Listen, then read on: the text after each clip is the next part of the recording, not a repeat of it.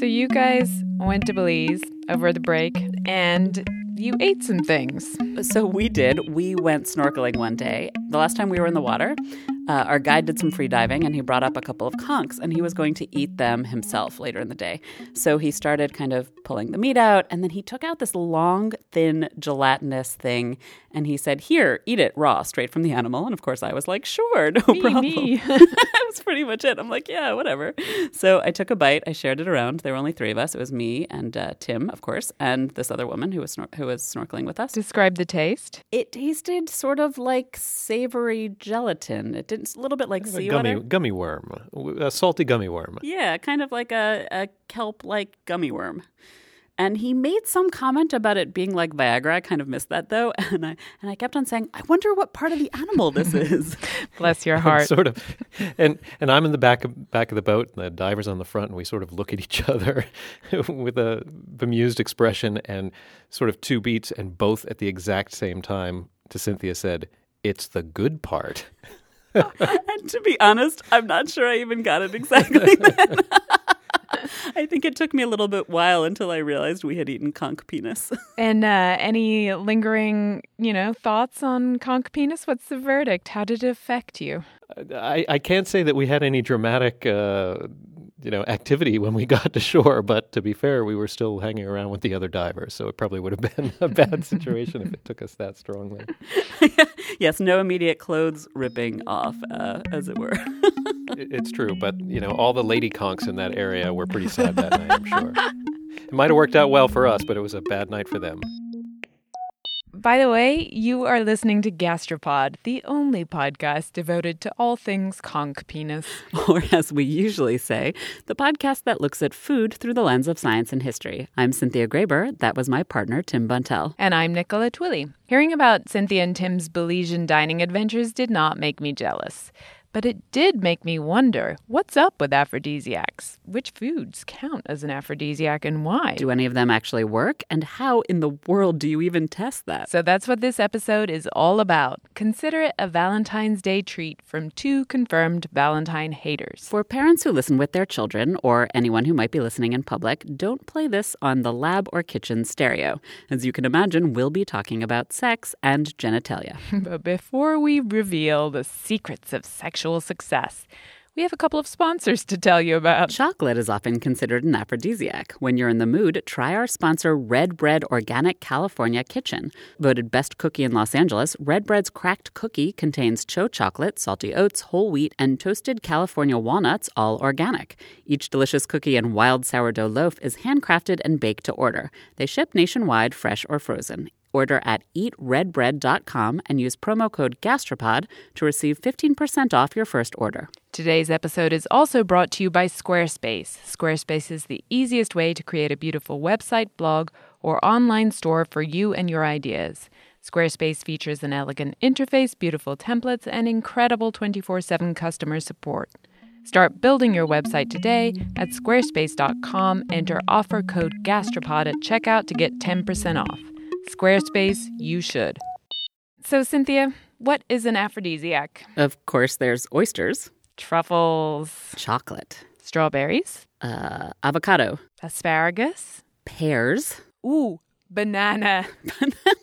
That's the thing. If you have a dirty mind, anything could be an aphrodisiac. That's historian Tasha Marks. I run a practice called AVM Curiosities, which um, makes uh, events and installations inspired by food, art, and history. And that is not her only qualification for this episode. Before I uh, started AVM Curiosities, I managed a sex shop for three years.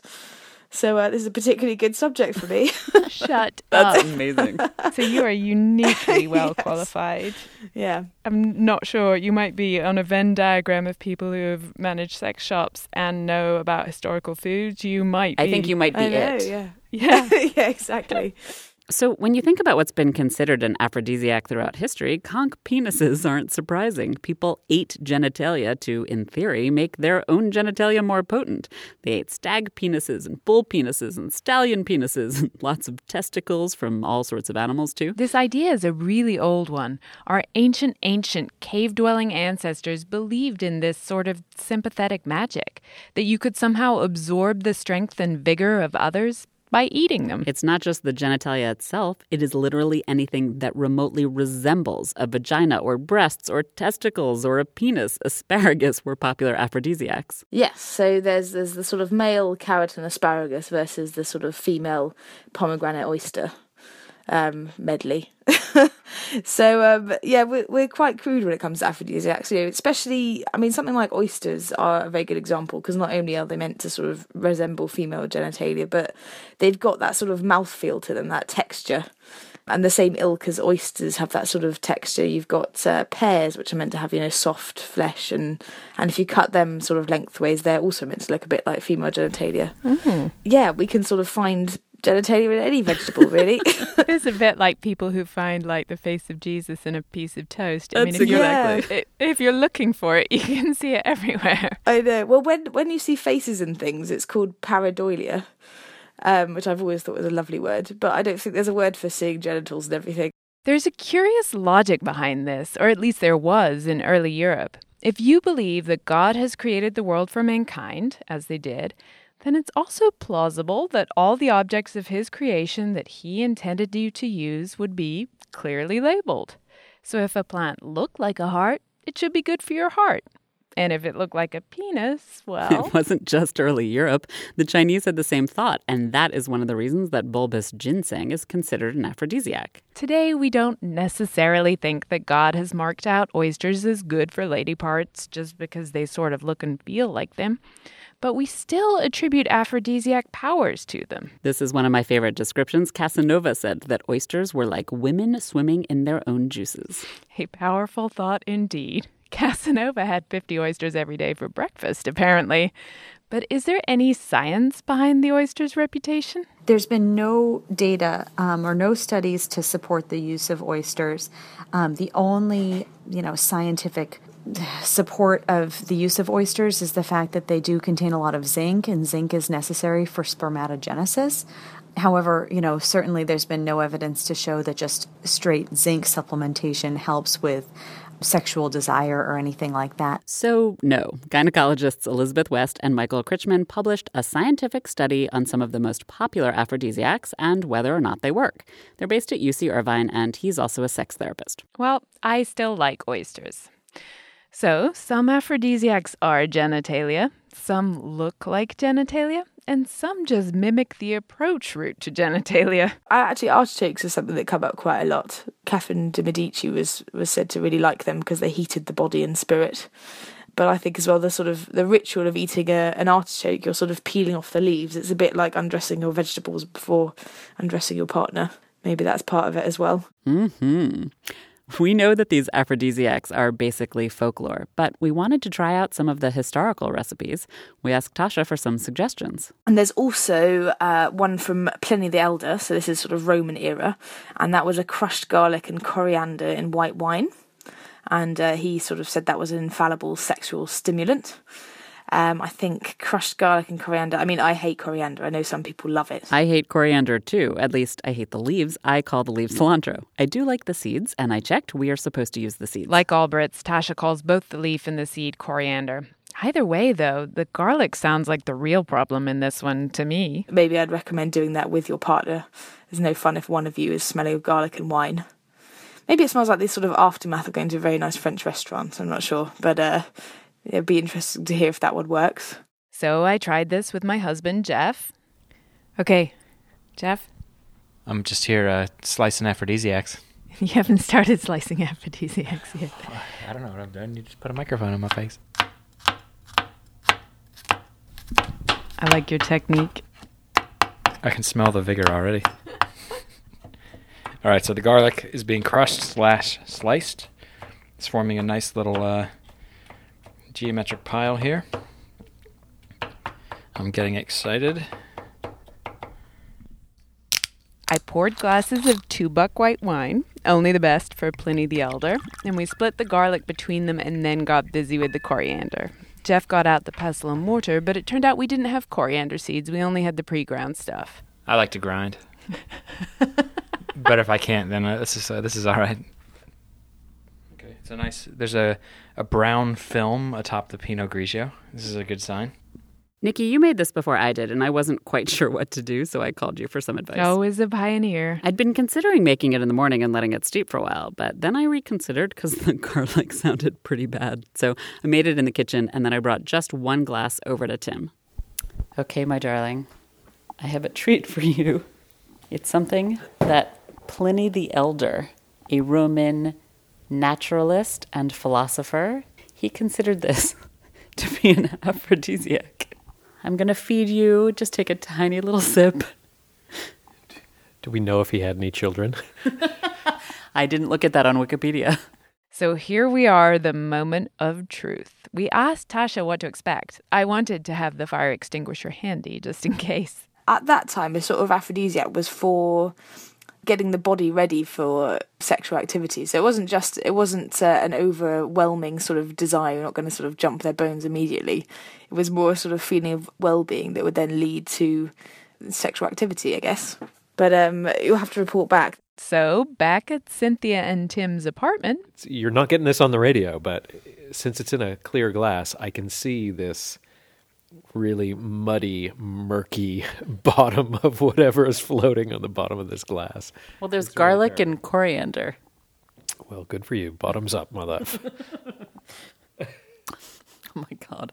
I mean, if you don't smell the garlic, it hasn't really steeped very long, so the coriander and the wine is actually fine. I think your face was worse than mine. I think you, you've got the face that I had in the uh, bitter melon episode. I think. I didn't, I'm not sure. I mean, if we threw that in with rice while it was cooking, it might taste delightful. Yeah, I think that would be a nice marinade for chicken, maybe. that sounds hot. It was. And you, how did this rather disgusting concoction work for you? Huh. It's not that bad, actually. What do you think? Oh, no, you don't agree with me. It's not nearly as bad as I expected. It actually just sort of tastes like we're out for Italian food. In the form of a wine glass. Yeah. It's a simulated Italian dinner in glass form, arousing us. This would actually be a great thing to drink if you were unable to digest solid food, but you wish to get the experience of eating at Olive Garden. Olive Garden in a glass. That's how you could market this thing. Millions would line up. What's it uh, doing to you? I'm afraid I can't say that on the radio. For Tim, the one thing he couldn't say on the radio would probably have been that he was about to puke. I'm not sure how helpful that was going to be. Yeah, Jeff was putting on a good show, but as soon as I switched the recorder off, he dumped his out. That was a fail for historical aphrodisiacs, I'm afraid. Pliny, I'm sorry, your vigor potion did not work its magic on us. You know, his other recipe had you rubbing nettles on both men and women's sexual organs. I don't think he knew what he was talking about. I'm not going to Pliny for sex advice anymore. But let's not give up. There are many more aphrodisiacs out there. We've been focusing on the ones that are testicles or look like testicles, but there are whole other categories with more practical reasoning behind them. One of the things that struck me as was sort of perfume and, and smell. Um, so with aphrodisiacs, especially in history, this is a, a, sort of population. They didn't wash as much as we do. They didn't brush their teeth as much as we do. So aphrodisiacs are quite strongly perfumed. If you look at roses or even the foods, you've got lots of herbs like basil and and fennel. They're quite strong sort of flavors. So from a purely smell point of view, I think having a strongly flavored aphrodisiac is, is sure to help as well. A way to cover up your partner's body odor at the time, huh? Pretty much, yeah. Yeah, yeah. Excellent. Don't wash, just have um, some fennel with basil. so in this case, basil and fennel are less of a turn on and maybe more of a way of overcoming a barrier. A shower and brushing your teeth, the ultimate aphrodisiac. Or maybe not. There's another category of food turn ons the super rare, expensive luxury foods. Exclusivity was a, a definite turn on. Something luxury foods were seen as quite sort of uh, stimulating as opposed to sort of sustenance. And sort of the rarer the food, the better. But then, of course, things don't always stay rare. So at one time or another, even potatoes were considered an aphrodisiac probably by the people trying to sell them. so when they first appeared sort of in the European palate, it was hailed as an aphrodisiac and in Shakespeare's Merry Wives of Windsor, Falstaff, which is one of the one of the characters was talking about aphrodisiacs and he lists potatoes as one of the sort of chief examples.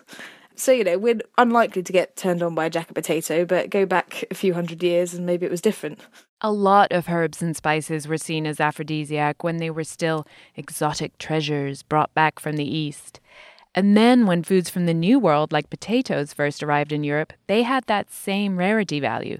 The tomato, which is another American import, that was also seen as having aphrodisiac powers. It was called a love apple. Although that actually has a funny story behind it. It was kind of a mistake. It was apple of the Moors, pomme de more. And then the French heard that and thought it was pomme d'amour or love apple. I do love tomatoes, but I think it's safe to say we no longer think they're love apples. It's hard to feel super turned on by the base ingredient for ketchup. But now on to another luxury item, chocolate. Although that is still considered a luxury item today and an aphrodisiac. It's the most popular gift for Valentine's Day. Like tomatoes and potatoes, chocolate came to Europe from the Americas. Europeans fell in love with it once they figured out they should mix in sugar and maybe milk. The Aztecs had it with honey and chili among other spices.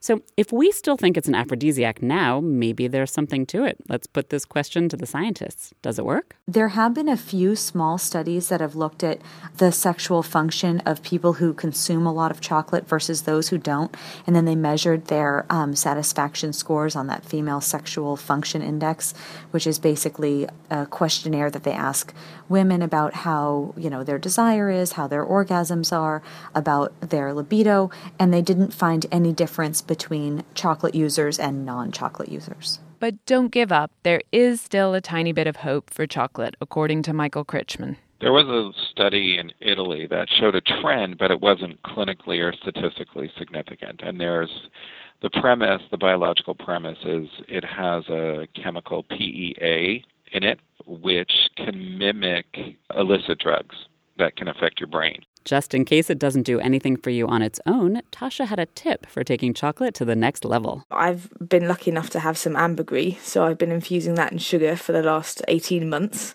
and I'm going to use that to make ambergris lozenges which, um, if dissolved in hot chocolate, were um, a favourite of Casanova. They're meant to give him a little kick at bedtime. Ambergris, my favourite. That was the magical ingredient in our whale poo ice cream from last summer.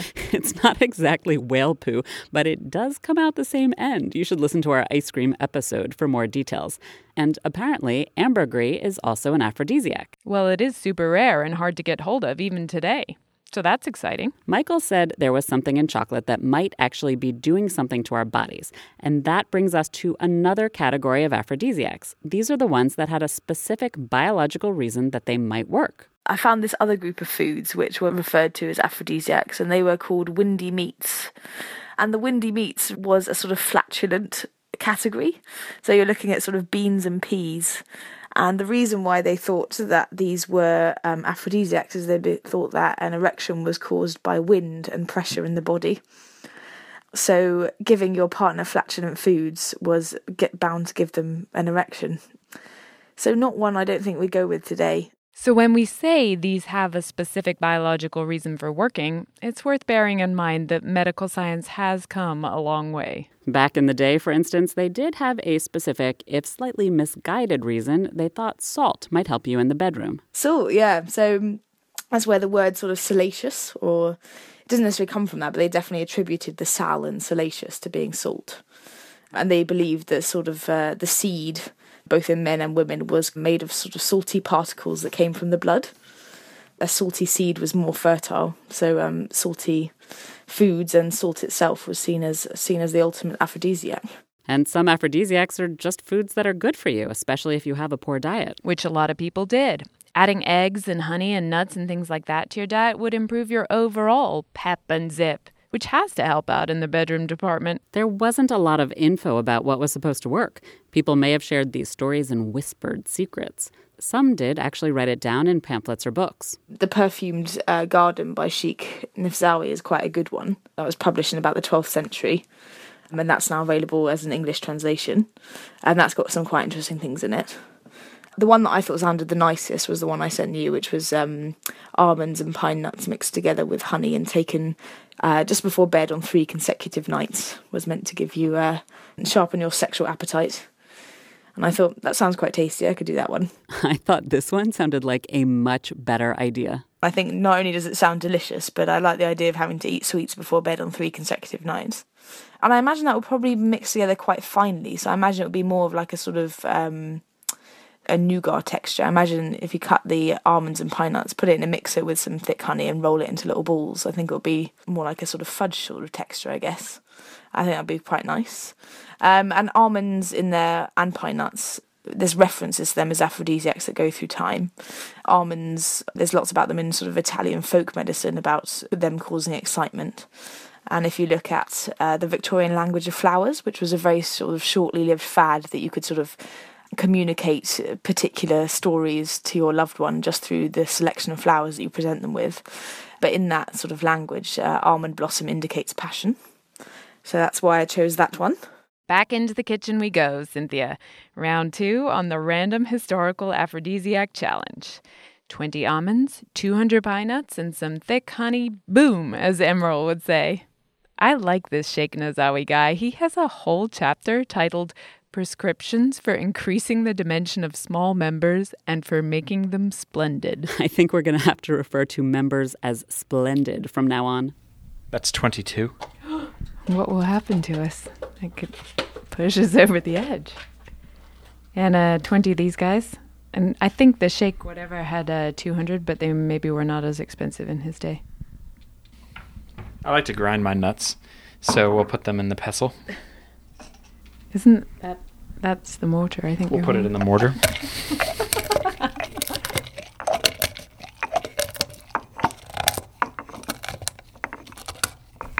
It seems like you can't stop. I can't stop. So, according to Cynthia, who's actually read the instructions, we're supposed to make these little nuts things into balls, nut balls. Hmm. Okay. But I feel as though the innuendo is already strong with these. So she didn't exactly tell us what to do, but she said she had this idea that it should be kind of a almost a fudge-like consistency. So I think I'm going to pulverize the almonds and the pine nuts. Maybe just a handful of each. Okay, starting this up. Meanwhile, back in Brooklyn, great. There's nuts and honey. What's not to like? Here I go. Mmm. Yeah, it tastes like breakfast. I feel like I'm camping. Uh, code for horny, or what is that? No, just putting up like, a tent or whatever. Just tastes like granola. Tim had a somewhat similar response. This time, I'll feed you this, you can feed me this, and maybe it'll be a little nicer. And as you said, there are ways to feed that are sexy and ways that aren't. I imagine if I just smashed this all in your face, it wouldn't be as much. And I have to say, the microphone in my face is probably counts on the less sexy side of ways to feed me. mm-hmm. Isn't that tastier than wine with garlic? It's tastier than wine with garlic. It it's like a nice mushy breakfast cereal. Jeff was perfectly happy to have this honey nut treat for three nights running.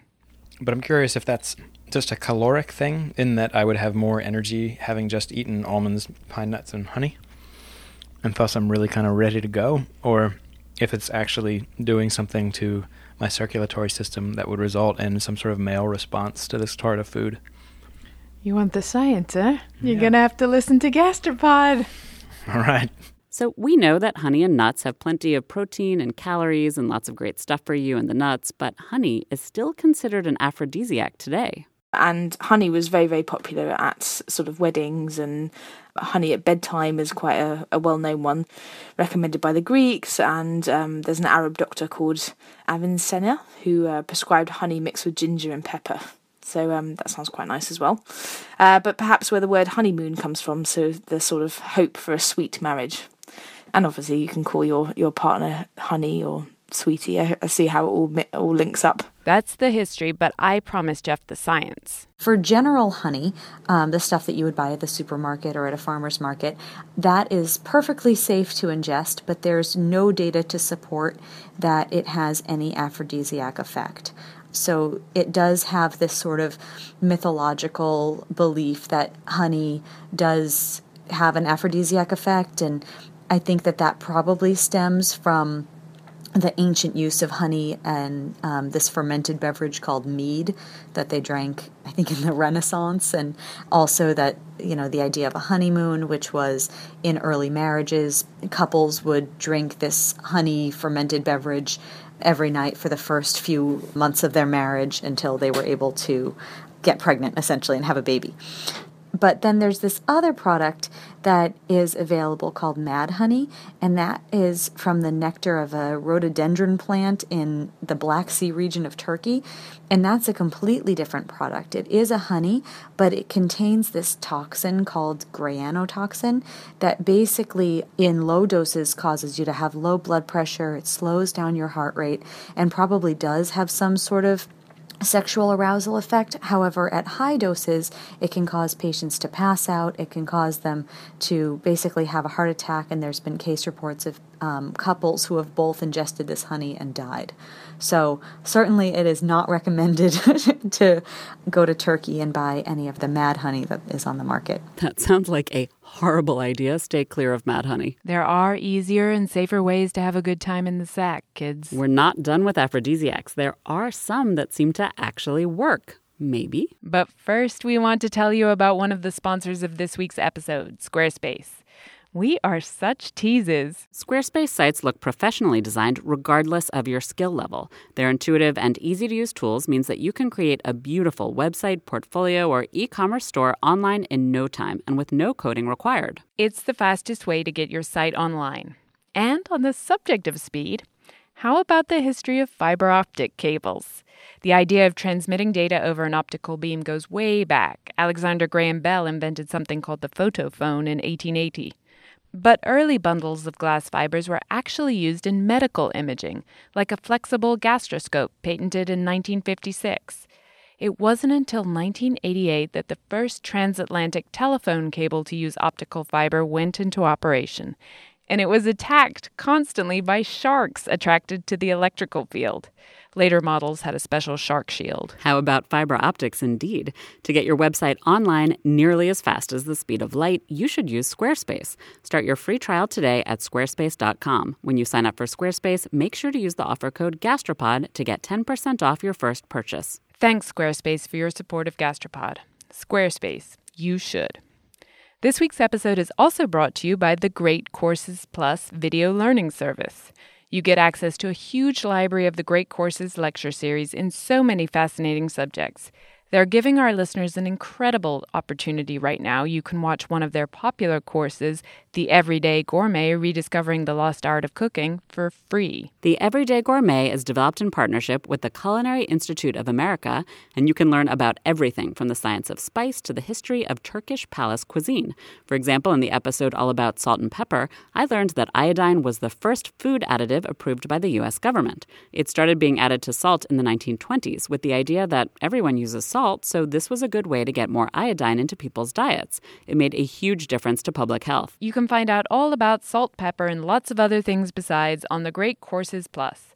Right now, our listeners can stream this course, The Everyday Gourmet, which is a $235 value, and hundreds of other courses for free.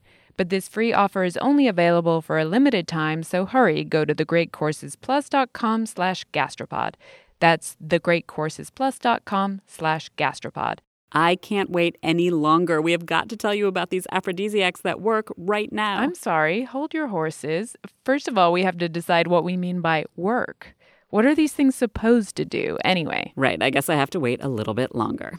Let's find out first what they were supposed to do in the past. Tasha says that historically, aphrodisiacs were considered as a sort of tool to overcome infertility rather than the sort of titillating aphrodisiacs that we sort of associate with. So a lot of it was about curing impotence and making seed more vigorous, etc. But then there's all this language about making ladies more willing. Like this dish will make her swoon or make her unable to resist you. Which all sounds rather unfortunately close to a date rape drug. But sexual politics has moved on, thankfully. And hopefully, in fact, probably, those didn't actually work as described. But today, we're likely to use aphrodisiacs for different reasons. Someone might be looking for an increase in desire, and then maybe people are looking to improve their actual performance. Right. Treating impotence is different from something that just makes you feel horny. But untangling all that is hard, as is doing a scientific study on aphrodisiacs. I mean, do they follow people into the bedroom? How do you know if it's working? If you do have sex, are you having more of it? Is it better? How do you evaluate that? Fortunately, Cynthia, we managed to get two scientists who wrote a whole paper about the efficacy efficacy of aphrodisiacs on the phone, if you remember. So let's ask them. In an ideal world, of course, everything would be a double blind, placebo controlled study where you have you know two groups of patients and some of them are taking an herb some of them are taking a placebo and then you're going to give them that medication and then after do some sort of um, quantitative measure to figure out what the efficacy was but according to Elizabeth and Michael, not a lot of these sort of trials have been done for aphrodisiacs. So we also looked at just other review articles and basically any well designed research study if there is anything available. And then for other supplements that are just extremely common, so for oysters, honey, things like that, that patients often, you know, cite as a natural aphrodisiac, there's no studies whatsoever. And so we just did a review of any of the available literature, even though it wasn't strong. In some of the 50 studies that Elizabeth and Michael included in their paper, the scientists gave people a questionnaire to fill out. The female sexual function index to see if they had an improvement in their sexual desire, in their libido, um, in the intensity of their orgasm, whatever it was that they were looking for. Other times, they tested the aphrodisiac on animals instead. I think it was for um, Damiana, which is one of the extracts from a Mexican shrub. They actually used Damiana in animals to enhance their breathing, and so then they, you know, sort of extrapolated from that that it might help with um, human desire, and then from there, some of the major drug companies have started, or basically major commercial companies have started using Damiana in some of their supplements. That's essentially based only on data that supports copulation in rats. So, in general, there are a lot of challenges with this research. It is not easy to study. The trials are always really small. And when it comes to supplements, we don't even know that one supplement in the store has the same amount of active ingredient as another company's product. And then studying sexual response is just hard. No pun intended. It makes sense if you think about it. I mean, finding two people who agree on what good sex is is a miracle. But we did promise you some aphrodisiac success stories. The scientists found a couple of foods that do seem to work. So, ginseng is used for basically everything under the sun. So, Korean red ginseng has been shown to help with athletic performance and cancer prevention, um, sexual enhancement. And they think that it works by basically relaxing the smooth muscles. And so, the corpus cavernosum are basically one of the you know main structures of the penis if that is basically dilated and you increase the blood flow to the penis then that's how they think that it increases sexual desire or performance Elizabeth and Michael found seven double blind placebo controlled trials, the best kind of study, that showed some effect for ginseng. But Elizabeth is not ready to start recommending ginseng just yet. I wouldn't say that it's completely proven because we don't know the optimal dosing, but I think it has the strongest support behind it. It's certainly the best studied. They also have been able to prove that it actually does release nitric oxide and relax those smooth muscles, therefore increasing the blood supply either to the corpus cavernosum of the penis or also to the clitoral cavernosal muscles and to the vaginal walls. So I think it has the most support behind it, but at the same time, we don't know the optimal dosing or the purity of all of the products on the market, and therefore it's difficult um, to recommend it to patients. So, my personal favorite in the list that they studied, and another one that seems to maybe work, is called maca. It's a root vegetable from Peru, and it grows super high up in the Andes. I actually reported on it a few years ago. I spoke to a scientist in Peru named Ivan Manrique with the International Center for the Potato. He worked with their other non potato roots and tubers. En la época de los incas, los guerreros, Ivan told me that maca was such great food that when the Incans wanted to expand their empire, it was the one item in their rations that they wouldn't leave behind. The Incans had a huge empire, so they had a lot of ground to cover. But then, maca had other supposedly amazing properties. According to the Incas, it increased fertility. This is a story Ivan told me that one of the chroniclers wrote at the time of the conquistadors. Cuando los españoles trajeron aquí los caballos y las vacas no podían procrear. The Spaniards' horses and cows wouldn't procreate, so the locals told them to feed the uh, animals maca, and apparently it worked. Ivan said that locals in the Andes still suggest using it today for people as well. Maca actually almost went extinct until scientists decided to study it and see if it really had all these properties that people claim. Elizabeth and Michael reviewed four clinical trials looking at the effects of maca on both female and male sexual response. And three of them did show that maca had a positive effect on sexual dysfunction, erectile dysfunction specifically. We don't know exactly how it works, but Elizabeth said that maca does contain natural hormone like chemicals like phytoestrogens. But then people's levels of testosterone and estrogen didn't go up after eating maca, so it's hard to say for sure that that's how it's working. The one thing that maca and ginseng and even chocolate seem to have in common is that they're apparently good for energy. The Aztec ruler Montezuma loved his legendary 50 cups of cocoa daily. He also used to drink chocolate before visiting his harem. Chocolate, rule an empire, and get laid. Today, maca is sold in natural food stores as a supplement. It's now helping out Peruvian farmers in the Andes, and it's no longer in danger of extinction. Still, like with all food and herb supplements, nobody knows the optimal dosage, and Michael says you should not run out and buy any of these, except chocolate. In our professional opinion, you can have as much chocolate as you like. it's not all wonderful uh, things. And there, again, the purity and reliability and consistency is variable. So they interact with conventional medications. People have had adverse effects. They can affect the liver, they can affect blood pressure, they can affect a variety of different conditions. Michael says that, of course, if you're having serious sexual health issues, you should consult a doctor. We're going to end this episode with good news, though. The best aphrodisiac is completely free. It's called the placebo effect. Yeah, I think I think the sort of placebo effect with aphrodisiacs can't be denied. The, there's the ritual of eating as well. You know, eating is obviously a super sensual experience. You're using all the senses. There's t- taste and touch and smell and all these things which are, you know, the noises of enjoying food aren't a million miles off the noises of enjoying yourself in the bedroom, sort of thing. Remember the end of the year feast and our cheese orgasm noises? Aw, one of my happiest gastropod memories. And it's not even just the placebo effect. There's a sort of Pavlov's dog response going on. If you already associate being fed strawberries dipped in chocolate with romance, then you're more likely to feel in the mood when your partner does that. It's all about the ritual and the ambiance and engaging all your senses. Food can be really sexy. I suppose if you're told what to feel and then you're not feeling it, it's it's one thing. But if you're thinking, mm, "How am I feeling?" or and then your partner's there and then they're making an effort and they've put on this meal for you, I think you can see how it would sort of spiral into that. Um, so it's the whole performance really with an aphrodisiac. It's not just the th- the thing itself. And this has some scientific backing. Sexual medicine is kind of putting gas in the tank for the ability to act and react. And, you know, I think that psychology or environment or situation or stress or fatigue or you name what other external factor certainly influences our ability to act, react, or stay neutral.